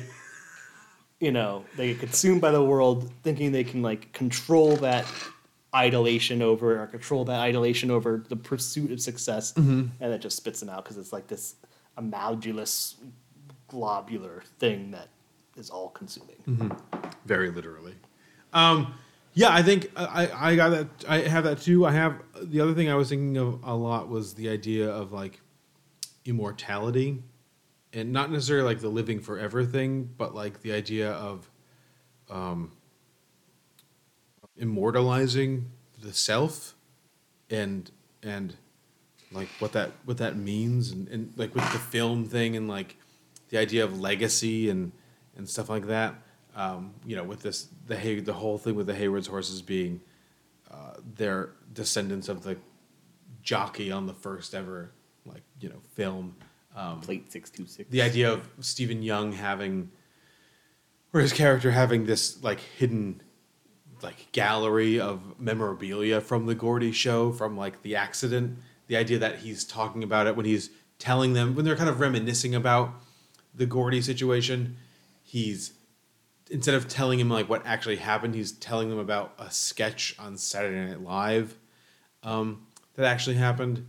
Um, so I, I, there's a lot of you know trying to capture stuff. They're they're trying to capture this this thing the whole time. They talk about the Oprah shot, so it's like just kind of like the shot that everyone's going to talk about, that everyone's going to remember. There's the idea too, because at one point there's like a TMZ like cameraman that comes to like film them after the after the incident at Steven Yeun's what's thing. up with his helmet I don't. So I think that was. I- we Another could talk about anime- this I was like, is that another I anime wasn't sure if it was an anime thing or if it was just kind of like a um, like a not a MacGuffin, but like a red herring. Like because there's all that mirror stuff with Oh, the ball. That if Jordan Peele was just kind of like, oh, maybe he knows something, but he's just a douchebag. Um, or it has like a spaceman look to it maybe sort of thing, yeah, who knows? but but again so like so there, it goes like from this long legacy um you know the hollywood royalty thing to the temporariness of tmz like that kind of um like dichotomy there and ultimately she takes the picture with like a tourist trap camera um but the second part of this exercise mario is to ask and for us to both say like what we thought of this movie after we've discussed what it, we think it's about. Did you like it? no it's fine I kind of agree. I'm, it actually disappointed me. Yeah, it's bad. I think it's kind of bad. Um, it's so there's like moments that really work in this. I think the last act is fun as fuck and fast and um, it, it like I said, it's kind of like that last act of Jaws where like they're they're on the ocean sort of thing. That's what it felt like, and Mhm. I think everything from that um, part where kind of um, Antlers kind of like makes up the plan to film it and then gets sucked up um, to like the ending, like all that works. And the middle Gordy fucking scene is the best part of the movie, Mm. easily. By Yeah. like a mi- it like that scene almost shouldn't exist because like I watched that scene, watching that scene, I'm like, wow, this is good. Like this is actually really solid. Mhm. And the only thing that comes close is like the woman's kind of experience being sucked in the jean jacket. But like the rest of it's so slow and just a lot of chatter from Keke Palmer, who fucking stinks in this.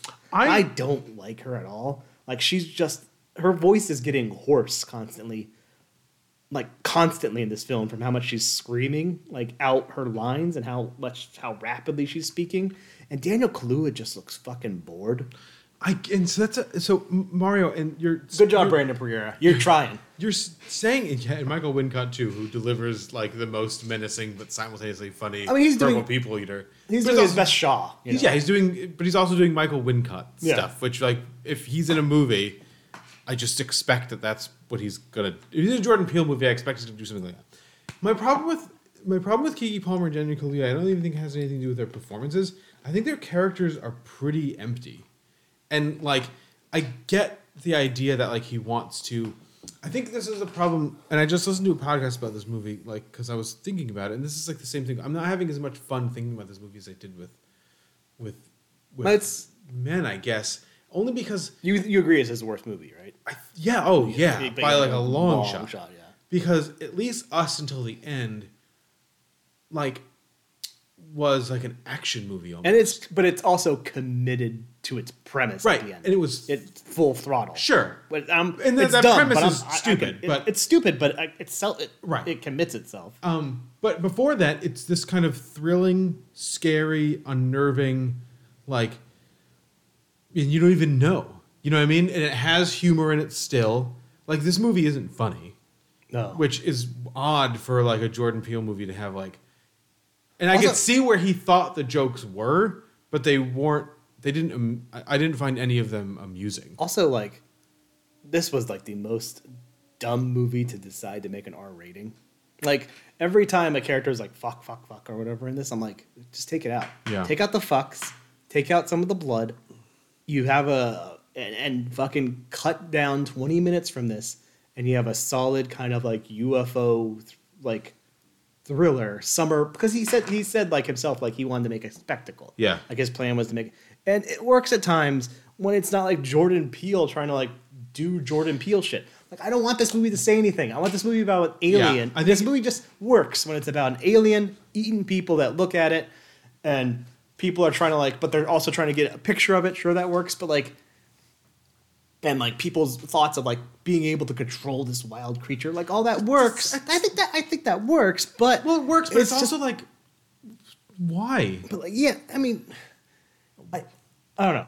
It, it's fine because like it has it kind of it allows these people to put themselves in dumb situations. I think You mean M and OJ? like M and OJ and Jupe and all that Yeah, put yeah. themselves in obviously dangerous positions that like a natural person would. Like we talked about, you know, with bodies, bodies, bodies. Like why are they here? Mm. Well, as long as you give me an inline as to like why they're doing these things and Yeah. sell it, like I'll buy it. And like I was fine with that. Right. In terms of like him thinking he Yep. had the control of a creature, and you know. OJ and M kind of thinking like they had control of the animal, of the horses and whatnot. Like Yeah. you, that's that's a fine through line to make me follow this. But then it's just like there's so much scenes where they're just fucking talking or reminiscing or or just doing nothing. Right. And Well- I'm just like, I just want to watch a fucking flying saucer eat people. And that's why I think the I think the idea I think the horse thing is less successful than the jupe stuff because the horses don't ever do anything. The horses don't betray anybody. Yeah, the they get horses just function. And they get unsettled once. The jupe thing is really fascinating, and that's why I think he's like a more compelling. He he's the most interestingly re- interestingly written character because there's a whole backstory where he watches these people get killed, and then the monkey comes down and gives him a fist bump, and then they shoot the monkey in the head. But then Do you like that secret that scene? fantastic. Yeah.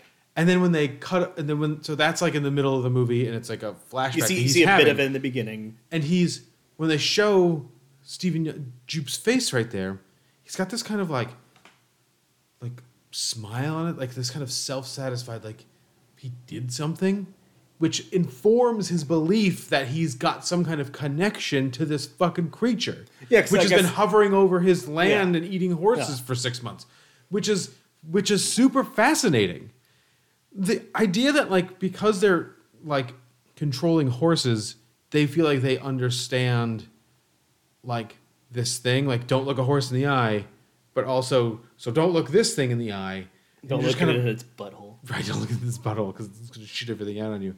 It does Um, look like a giant which is butthole. awesome. I mean that sequence was when it, the- the that was awesome. it. looked awesome there's some really cool The- the- the shot- the shot- Hoytema shots in this. Yeah, the shot or like, and the sound design in this is exceptional too. Yeah. Like the we're, I mean, it's not shot great, but like we're it's flying over OJ while he's at um, what was it Jupiter's Jupiter's claim? And you hear the screams. Mm-hmm. Oh, I love this- out, yeah, that's fantastic. back. Like all that is great. Yeah, but and that's just- that's what that's what's bad. About, that's what sucks about this. Is like there's a really horrific but still family friendly. And I say that because this movie should have been a fucking PG thirteen.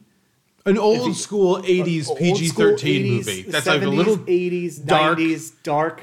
but like not Yeah. ex, not explicit enough to like really warrant an R rating. Yeah, like like you could have put that PG thirteen. You could have had those people get sucked up and see a half like dissolved horse, and you could still probably had a little bit of the blood raining do the screaming and the and- screams and yeah. all that, and that's going to scare the fucking shit out of the little kids. Like this is good. This would have been a movie that little kids would have like remembered for their life. Yeah. But then Jordan Peele was like, "No, I need to like all my last two I want to say some stuff. I've said something, and also like uh, this needs to have an R rating." But that's the beauty of Get Out is that like it does say something, but the what it says is he didn't start with a message first. He started with just this premise of a black guy going to visit his white girlfriend's family. That's the premise, and then on top of that, he developed. It seems like he developed like a story and themes and images and the themes, and- the and themes like naturally fit the story. Right. I'm not this. The, everything here seems jammed the fuck into it, and I'm going to be honest with you. I'm. I've just about had it with. He's got one. I think he's got one more shot to kind of, to me, to like unconditionally be excited for his movie. Before he's Taylor Sheridan himself. May maybe a little bit. 'Cause Taylor Sheridan's crossed the threshold. If only because the Akira, if that's an Akira bike slide, which it, it looks exactly like It that, is, 100%. it You doesn't a- mean got offered the Akira. fuck anything. That's just It means cool. nothing. So who cares? Like, why are you doing it just to be like, look at the Akira slide? Who, who gives a shit? That's like everybody in like the film community just like like beating each Milking other off over Oh. yeah over the Chud video cassette. It's like, guys, get a fucking life. Who gives a shit about the Chud? If the Chud video cassette wasn't ever in that movie, the first five eighths of that movie is still fantastic. Right in the beginning of the movie, when he's watching like the Hands Across America thing with like the the Give the Oh, World a Coke yeah. thing, there's like piles of video cassettes, and people are just wetting themselves over Oh, the videos are there. That's It's just like, dude, but if it doesn't Also- mean anything, who cares? Also, like, you know, Charlie Kaufman did that shit better. Yeah. than, um, I'm thinking of ending things. Like the wall of shit in that movie. Because I had a narrative all- It, has a narrative focus. Yeah, it's Yeah. not like it. Yeah, he's so focused on Easter eggs and shit that like he's he's trying to be one of these cool directors and like stop. Don't be a cool director. Just be a storyteller. Just be because he's a good storyteller. He is a Get cool out, director, Get out yeah. to me is like still the best made film of the past decades. Uh, you know, like But I would love him to do like, I would love him, and again, I'm not I'm not saying I need him to be Boots Riley, but like, Sorry to Bother You was exciting.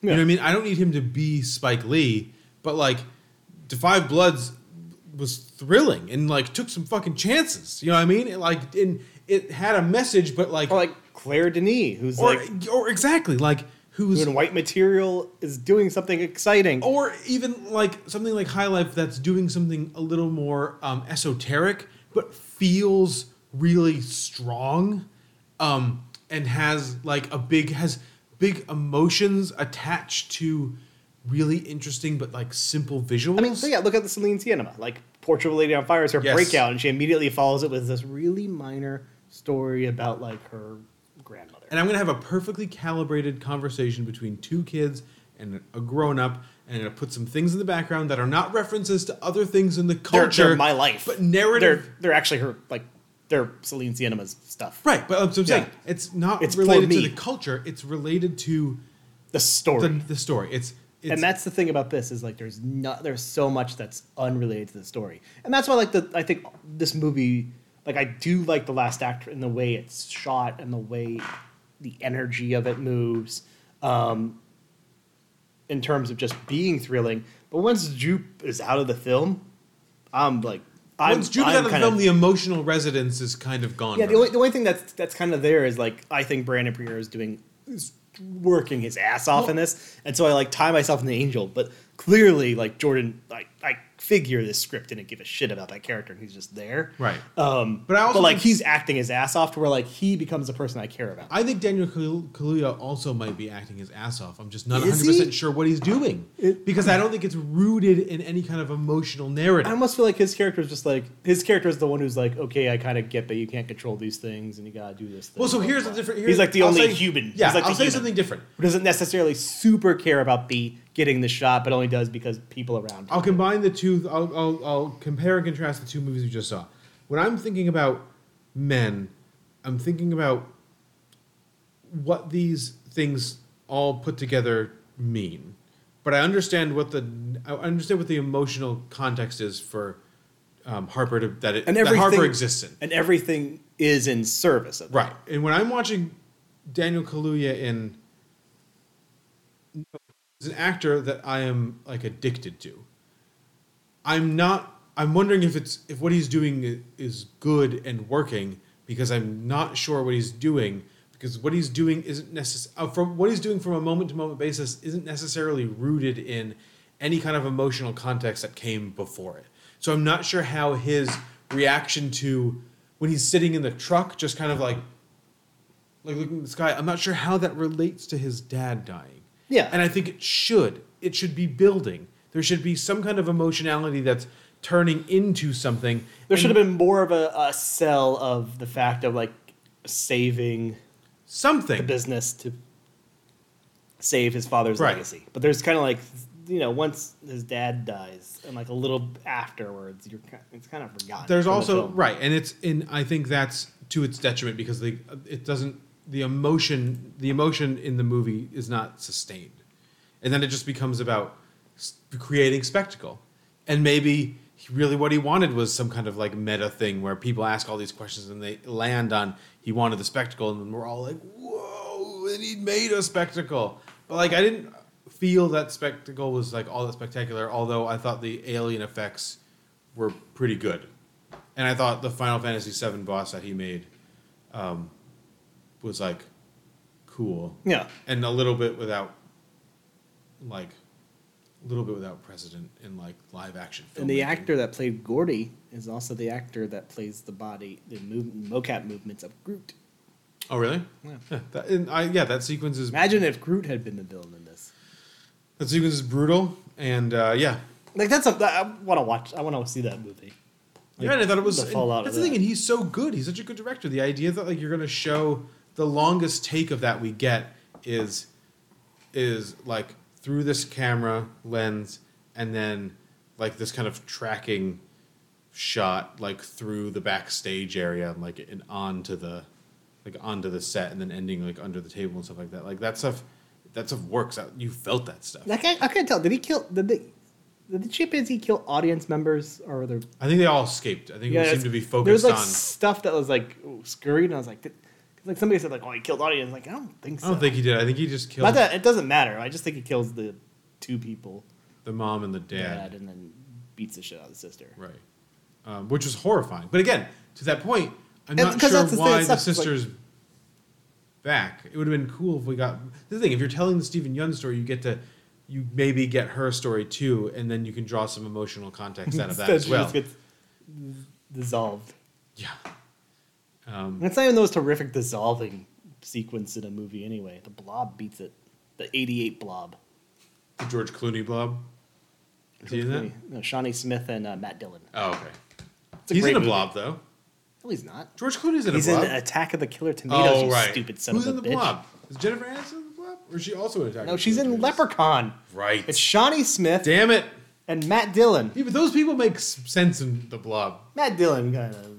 Matt Dillon makes sense in everything. No, I just it's it's it's just it's disappointing. It's disappointing, it, and like I think you said disappointing, and I just said kind Well- of bad in the sense of like there's such tight control in moments, but it's hamstrung by like trying to do stuff, And I and feel- I just don't need it to do stuff. and I'll like admit I went into this movie like ready to have a good time. Like I actually, well, I never do this, Mario. Got I get popcorn And a lot soda. now. I, I got popcorn for Crime of the Future. That's awesome. That guy was snoring. Um, yeah, I but- to. and I I, was, I was ready. I was just ready for like to have my ass kicked by Jordan Peele. I went into it because kind I of expecting that. like a fun summer movie. Yeah. that wasn't doing a lot. Like that was like that wasn't trying to say stuff. I thought it was just gonna be like an alien killing or kidnapping people or Right. whatever. And the fact that every article I read and every podcast I listen to is literally just a bunch of people trying to extrapolate like what he was talking about and then saying essentially it must be good because I have to ask these questions. It's like no, it feels so heavy.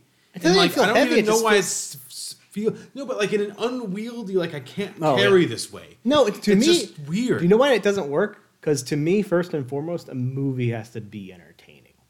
Yeah, and I even the he heaviest- he made one and he it was that's, not. That's the issue. Like like the movies that are thematically. I mean, except for the movies that are like Come and See or whatnot. Movies that are super successful at saying something, or you know, some of the Lars von Trier.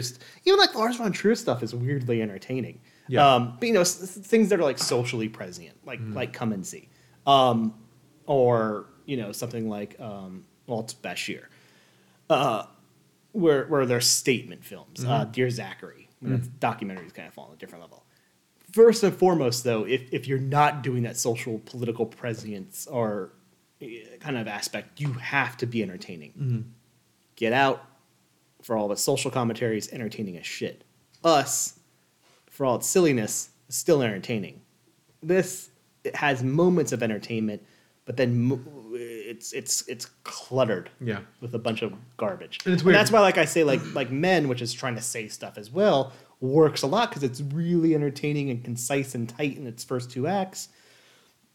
And then kind of falls apart in the last act because then it gets a bit cluttered But by its also own Men- kind of like messaging. Men clearly starts with the idea that like you're going to learn something, or I have something to say about an idea, because that's just the kind of movie. I, it I think this movie does too. I think this movie starts with the intention of having something to say with the idea, of, like having that quick shot of the Gordy thing, Mhm. with having like the Bible verse, which I he did in Us. I don't know. can't remember- He doesn't do that in Get Out, right? He doesn't start with a, a Bible think verse so. in Get Out. Um, but I could be wrong. but it's a different it's, kind it's of also, it's saying also something. yeah. It's just it's it's it's just it's it's a movie that doesn't really have a ton to say, and also then when it is trying to say something, it does so at the expense of entertainment. Yeah. And that's why I don't like this movie because it's not overall worth my two hours. I, I, yeah, it was one of those things. I definitely wouldn't have walked out, but there was definitely a moment where I was because it wasn't like it's not bad. No. but I was just like, this is just fine. not. It's just too. It's asking too much of me, and it's an alien movie. And it's not a rival. It's an alien movie that has horses and like a rodeo, like you know, guy trying to lure aliens with horses and like an ape attack. I didn't, I didn't feel Like- like, it was. I didn't feel like it was asking too much of me though. It, it felt. Yeah, yeah, I'm, I'm, I'm gonna I'm gonna do it, Jordan Peele. You're getting the comparison. It felt like Ambulance. Michael Bay's do this movie, where like he tries so hard like make you. But it's a different kind of try but it's, so it's- no, it tries so hard in the sense of like to make you feel for these two brothers. Mm-hmm. Um, I can't remember the actor's name. Jake Gyllenhaal and Yahya Jake Gyllenhaal. Yeah, I could remember. I, I could read it, but I can't like say it properly. Um, about their relationship that it, and then like comparing it with like you know, Isaac Gonzalez in the back and whatnot. That like it has so many of these moments to like go like, oh, we need characterization and whatnot. Mhm. It ends up being a two hour and twenty minute long movie that should have been an hour and forty Mhm. And this is the same thing that happens there when these moments like talk, where you know there's he's trying to do stuff, and I'm like, this isn't entertaining. I don't fucking care. It doesn't feel heavy to me. It feels stupid because I'm like, listen, buddy. Yeah. So that's yeah. We're just I don't care about your goddamn. we're thinking of it in the same way, not- but we're just kind of like getting there like from different. yeah. You like, say it's heavy. I just say like I. Well, I just just like immediately want like it's just burdened with like extra extra like subtext that like it doesn't need Or earn. or is justified by like so you, you keep saying they keep having these conversations and they do but every time they have a conversation i don't learn anything more about the characters. I just learn more about like where this story is where the plot is going or And- what the next thing that they're going to do is. and the but i don't understand why. and the limits to which Keke Palmer can like rasp out. But I don't think uh, if if you gave Keke Palmer something interesting to say, I bet she would knock it out of the fucking park. Oh, yeah, she has for sure. great energy. But I don't think she's. And one of the, and I noticed this like halfway through the movie, I was like, wow, they've really like marginalized her into like nothingness, and she is basically just a collection of outfits. Um, and then someone who just comments on the action as it happens because that's one of the. I mean, so I've been as like I've been like I'm, again, I'm not like a writer on the level of Jordan Jordan Peele, whatever. But one of the things I think about when I, I think am. about writing is, I think about the idea of like staging, and I think one of the weird things that like happens in this movie is that like for some reason they keep having Keke Palmer run back into like watch monitors and like comment to people on like a walkie-talkie, and for some reason Daniel Kaluuya seems to be standing in that like ramshackle barn for like 20 minutes and like just kind of walking back and forth and standing there being like, oh man. And then like then he's somewhere else. And I'm just like, how did he get from A to B? And like, why is she still there? And then when they're looking at the alien from different sides, I'm like, I know that there's a subtext here that I'm supposed to be capturing, but I'm not sure like what the goal is. Like they both want it to chase the other one, I guess. But like, but did he have a plan that was like the juke balloon plan, or was he just trying to get rid of it? Because if all he does is like get eaten and she doesn't drive all the way away on the motorcycle, then everybody gets eaten and who cares? So like, what's the? I don't know because I don't know what the characters are thinking because the characters aren't that deep. I don't know what's going on. I don't know what any of the motivation for anything that's happening is. Yeah, it you- just looks cool Yeah, exactly. and it's just it just was it's just weird it's just it's and i think it's a modern thing where like you said the easter eggs are too important is that like they're trying to tell story with subtext and like you can't. You still need characterization. You still need motivation. You still need these You things. need the skeleton before you start. right and then the you just the you can't just be like i'm gonna dump all this shit underneath and hope everyone sees it and they'll think it's so cool. And I, like again akira bike slide is fucking cool. It's just totally meaningless. Yeah. and that makes it like not as cool. Because you're just like why? Is it supposed to be akira? Is that akira like is that the thing is that like a metaphor for There's a lot of akira blood. There's a lot of blood. There's secretly the Akira movie. That'd bum you out, huh? well they should have dressed her like like um tetsuo or something they didn't No, no. If you wanna, if you wanna watch a fun, fun action movie that is a spectacle, a, a real spectacle, watch Prey. or akira Oh, oh 2022 spectacle. Or um, the Minions: The Rise of Gru. or david o russell's akira spin-off Oh in amsterdam Could you imagine if it's secretly an Akira movie? I saw Mario the best The trailer. Oh, No. Uh, actually, let's finish this up. Or you can contact us at pivotalfilmpodcast at gmail.com or you can go to pivotal. Did you not do I the did- Twitter? I did not do the Twitter. Oh, you got stuff. Um, so I will just Film, redo that. Film Pivotal is our Twitter, by the way. Pivotalfilmpodcast gmail.com is our email. Go to pivotalfilm.com to see a list of the movies on our Pivotal Film list and how to subscribe and some of the beers that we drank in the past. I this. not drinking beers for a while, guys. I was drinking gin Ricky today. I think we. That's probably why we're very coherent. Yeah. Um, I, I saw this amazing list of like uh best support of like possible best supporting actresses or like the assumed best supporting actresses for the year and one of them was like they said it was like a shoe and was Kristen Stewart for Crimes of the Future and I'm just like I'm definitely not watching the Oscars this year if Kristen Stewart's getting nominated for Crimes no, of the Future. no, that's not happening at all. Um, but they also, in the context or in the context of the article, they said that there's like a an anticipated. They're not sure how what what Amsterdam's their New Amsterdam's Oscar chances are because of the David O. Russell backlash. Did he do something that I'm not aware of Oh, he's besides like a- being David O. Russell? He's like a huge piece of shit on set, and then like. well, we knew that though, right? There might be some like. He's made assault. several movies There might be since I Heart assault, maybe not sexual assault, but like assault, assault charges oh, against Oh, okay. we, against like people in subservient positions. Is what I've heard. Yeah, because I, I I, hadn't any seen anything new stuff. besides like the original like I Heart Huckabees like meltdown. Yeah. on Lily Tomlin. But apparently, it's just like assaulting underlings. That must have been tough for the underlings on that movie with Christian Bale and David O. Russell just going crazy. Well, apparently Christian Bale is like the one who like yells back at him.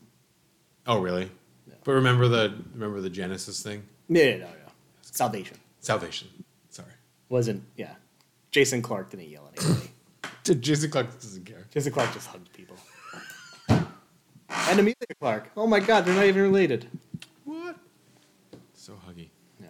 Um, yeah, we'll watch the movies. We'll talk to you in September at some Drink point. some cocktails or beers. and uh, yeah, we'll, we'll we'll we'll catch up in catch up in a month or so when a mo- when an actual movie worth watching comes out.